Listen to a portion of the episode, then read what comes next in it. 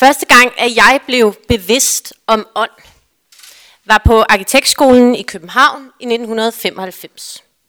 Som førsteårsstuderende blev jeg nemlig undervist i, hvad min fantastiske lærer, nyligt afdøde professor Carsten Tav, kaldte for genius loci, stedets ånd. Genius loci er et svært definerbart begreb, som vi ikke desto mindre alle forstår, hvad er, når vi møder det. For de gamle romere var genius loci et steds beskyttende ånd, konkret afbildet ved hjælp af slanger, overflødighedshorn eller andet. Men for os moderne mennesker er det mere flygtigt. Stedets ånd kan mærkes, når dagslyset rammer væggen på en særlig måde. Når hånden møder materialets sanselige overflade. Når rummets dimensioner løfter os og sætter tanken fri. Og så er genius Loki også til stede, når vi kan fornemme en historie, en fortælling. Der er i den grad genius Loki på dette sted, Vartov, som har huset nogle af Danmarks historiens største personligheder, fra Tycho Brahe til Grundtvig. Et hus bygget til helbredelse, til ånd og til forskning. Arkitekten J.C. Kriger tegnede den bygning, vi står i i dag. Grundstenen blev lagt den 8. juli 1724, og dermed blev grunden lagt til et robust hus, der emmer af ånd i hver en mursten. Det var lidt af en åbenbaring for et journalistbarn som jeg at møde et menneske som Carsten Tav, der kunne kæde tankefrihed sammen med arkitektens gerning. Carsten Tav var ikke selv arkitekt, men kan fil i idehistorie. Han havde studeret ved Frankfurterskolen i 70'erne, gået hos forelæsninger hos Habermas, og dermed kunne han på fascinerende vis forbinde nogle af verdenshistoriens største tænkere og arkitekter på en måde, så det helt konkrete og det metafysiske ikke længere var hinandens modsætninger. Tav var en gudsbenået formidler. Hans timelange forelæsninger var dybt underholdende og bevidsthedsudvidende. Mine øjne blev åbnet, og jeg kunne se og sanse på en måde, som jeg ikke havde kunnet før. Pludselig forstod jeg, hvor meget rum betyder for os mennesker, hvor meget vi bliver påvirket af rummene omkring os, både byens rum, landskabets rum og det private rum. Jeg forstod, at tankefrihed og mursten hænger sammen, netop som på dette sted. Jeg forstod også, hvor vigtig god arkitektur er. Ikke bare for arkitekter, eller for de heldige brugere eller beboere, men for hele samfundet. Arkitekturen former vores byer, vores liv, vores identitet. Den har både et socialt og et menneskeligt ansvar, som det kræver stor omhu og dedikation at leve op til. Dengang på arkitektskolen i 90'erne blev vi undervist i modernismens grundlæggende principper.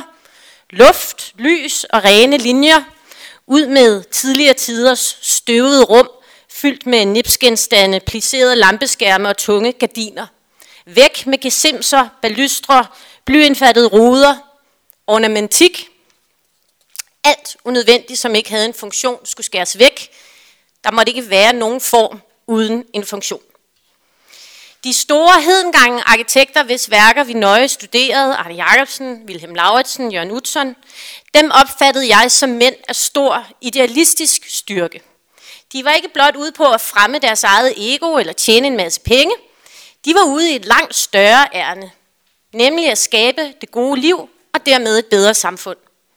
Vi tog også på studietur til Schweiz og Holland og Italien, studerede nogle af modernismens mestre fra Mies van der Rohe til Le Corbusier. Vi fik at vide, hvordan Bauhausbevægelsen i 20'erne koblede de klare linjer i arkitekturen sammen med en større omlægning af hele samfundet. Arkitekturen skulle gøres til selvstændige, frisindede og ligestillede individer. Nu om dagen, der synes jeg, det står sløjt til med idealismen. Den har trange kår i en benhård markedsøkonomi, hvor bygherrer og developere ikke bare skærer ind til benet, men helt ind i knoglemagen. Arkitekterne kan have nok så fine visioner, lave de smukkeste tegninger, tænke de flotteste tanker. Det er bare meget, meget sjældent, at de tanker ligner sig selv, når bygningerne står færdige. Den arkitektoniske integritet bliver brændt på de økonomiske interessers bål. Og det skaber vrede og frustration, ikke bare blandt arkitekterne selv, men også generelt ude blandt folk, som ikke kan gennemskue den komplekse byggeproces, og blot tror, at arkitekter er verdensfjerne typer, som har misforstået opgaven. På den måde der har modernismens arkitektur desværre spillet for lidt i mine øjne. Vi er i dag omgivet af åndløse byggerier, hvor hele ideen om at forenkle og skære ind til benet har resulteret i et forarmet udtryk uden genius loci. Vi skal alle sammen passe ind i den samme kasse med samtalekøkken, forældresoveværelse, to børneværelser, balkon eller terrasse, hvor Webergrillen kan stå. Bygget af betonelementer, beklædt med et tyndt lag tegl, og det samme standardvindue. Der er ingen solbænke langs vinduerne, der er ingen sokkel, der er ingen relief i facaden, der er ikke nogen indbydende gårdrum. Væk er de overraskende rumlige kvaliteter, den sanselige brug af materialer eller de håndværksmæssige detaljer. Væk er den revolutionerende nye måde at ville indrette samfundet på. Typehusselskaberne har kronede dage, hvor de lokker med modernistiske arkitekttegnede huse, der dog er meget langt fra, hvad Le Corbusier og Arne Jacobsen forestillede sig i sin tid. Nutidens boligbyggeri er for en stor dels vedkommende en hul kulissearkitektur, som mimer modernismens flotte idealer, uden at følge dem til dørs. Det har heller ikke hjulpet, at hele effektivisering af byggebranchen med elementbyggeriets ankomst i 60'erne har skubbet håndens arbejde til side og gjort det muligt at bygge enormt hurtigt med stor profit, men ingen sjæl. Hvor bygherrerne før byggede til dem selv, og derfor lagde stor omhu i detaljerne, benyttede sig af de bedste materialer, som patinerede på smukkeste vis, så er det i dag mest developere, der ikke bygger til dem selv, men netop udvikler et område med profit for øje. Og det er der sådan set ikke noget galt med at ville tjene penge. Men incitamentet til at beånde byggerierne er der ikke længere. Man kan ikke tjene penge på ånd på kort sigt. På lang sigt tror jeg, det kan vise sig at være en god investering. Men langsigtede investorer på boligmarkedet er et sjældent syn. Hvad kan vi så gøre for at få ånden tilbage i det moderne boligbyggeri? Det er en kompleks affære overhovedet at afdække, hvornår genius logi går tabt. Jeg har selv prøvet med et program, jeg laver for DR, som hedder Er der en arkitekt til stede? Programmet er et forsøg på, ved at gå tilbage i sporene på et fejlslagen byggeri, at påpege lige præcis, hvor det går galt. Det er ikke nemt, og der er aldrig den samme forklaring. Men fælles for alle programmerne er politikerne, der ikke føler sig ordentligt klædt på til at træffe den rigtige beslutning, og arkitekter, som ikke ønsker at medvirke, på trods af, at deres navn står på bygningen. Bogstaveligt talt nogle gange. Det første, det kan vi gøre noget ved. Flere og flere kommuner opretter særlige arkitekturråd eller ansætter stadsarkitekter, som kan rådgive de folkevalgte. Der er en ny national arkitekturpolitik på vej, som forhåbentlig også vil adressere det her specifikke problem med politikere, der ikke føler sig ordentligt klædt på. Det andet fællestræk ved programmerne at arkitekterne ikke vil være med, og faktisk i det hele taget slet ikke deltager i den offentlige debat. Prøv at tænke på, hvornår I sidst har læst en kronik af en arkitekt, hørt en, en, en arkitekt udtale sig øh, i, øh, i offentligheden. Det sker ikke. Og det er et kæmpe problem, og det er langt sværere at løse. Grunden til, at arkitekterne ikke vil udtale sig, det er ofte, at de er ulykkelige over det byggeri, som de har været med til at sætte i verden, men ikke kan sige det højt, da de derved træder, træder, træder en magtfuld bygherre over tæerne. Og grunden til, at byggeriet ikke er blevet, som arkitekten drømte om, det er, at det er entreprenøren, som sidder for bordenden i langt de fleste byggerier, og de er typisk optaget af at spare penge, og det gør man ved at skære ånden fra. Men det tør arkitekterne ikke sige højt, for så mister de kunder, og så skal de til at fyre folk. Det er et enormt demokratisk problem for os alle sammen i det her land, når så markant en faggruppe som arkitekterne ikke tør bruge deres stemme. Arkitekturen har jo før givet svaret på nogle af samfundets største udfordringer. Og Danmark står med store udfordringer. Som vi også hørt før, så har vi en kæmpe ensomhedsepidemi, især blandt unge, som føler sig fortabt i det accelererende konkurrencesamfund, men også blandt ældre mennesker, som vælger at blive boende i deres hus, når ægtefælden dør. Fælles for begge grupper er, at de savner fællesskab. Og det kan god arkitektur være med til at løse. Der skal blot tænkes ud af den ejendomsmaler godkendte boks, der er baseret på kernefamilieidealet fra 50'erne. En anden kæmpe udfordring, det er klimakrisen, som er blevet mere akut end nogensinde. Og jeg tror, efter den her sommer med så ekstreme vejrforhold, er der vist ikke nogen efterhånden, der kan være i tvivl. Og det kalder på omgående handling.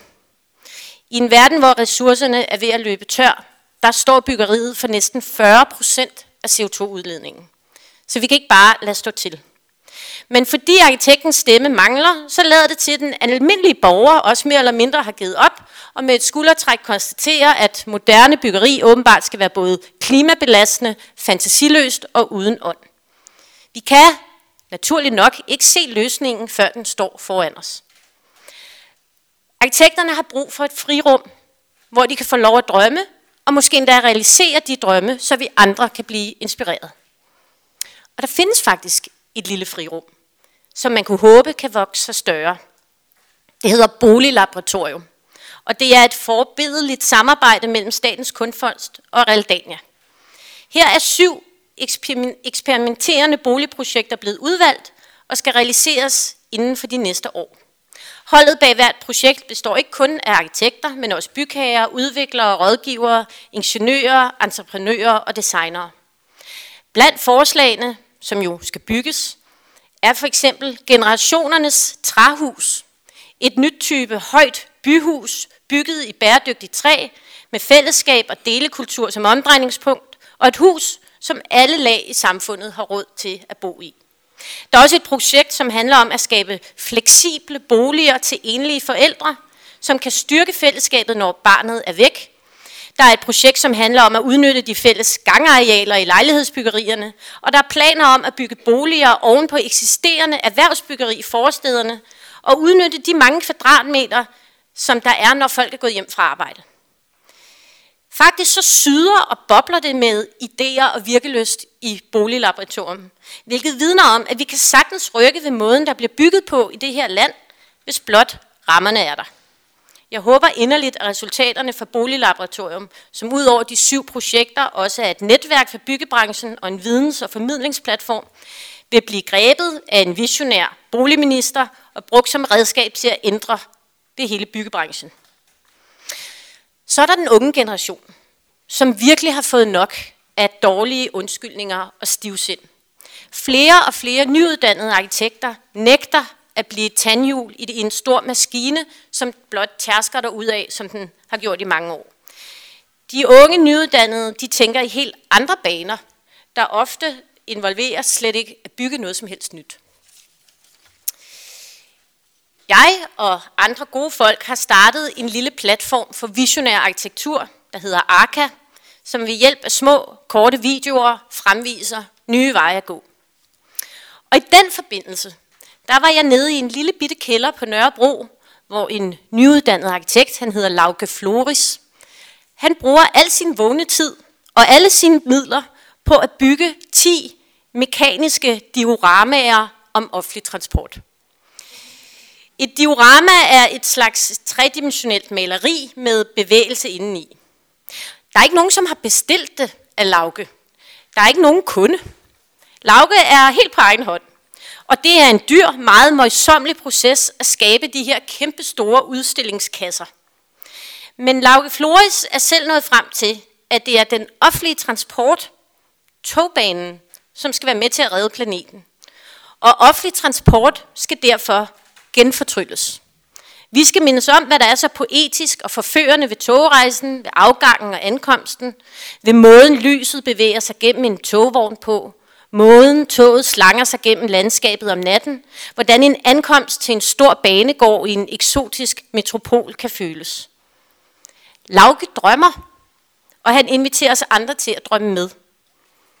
Lauke leder med andre ord efter ånden i offentlig transport. Så mit svar på, hvordan vi får ånden tilbage i arkitekturen, i samfundet, er faktisk helt enkelt. Vi skal lade arkitekterne drømme, vi skal se de drømme, og vi skal føre dem ud i livet. Tak.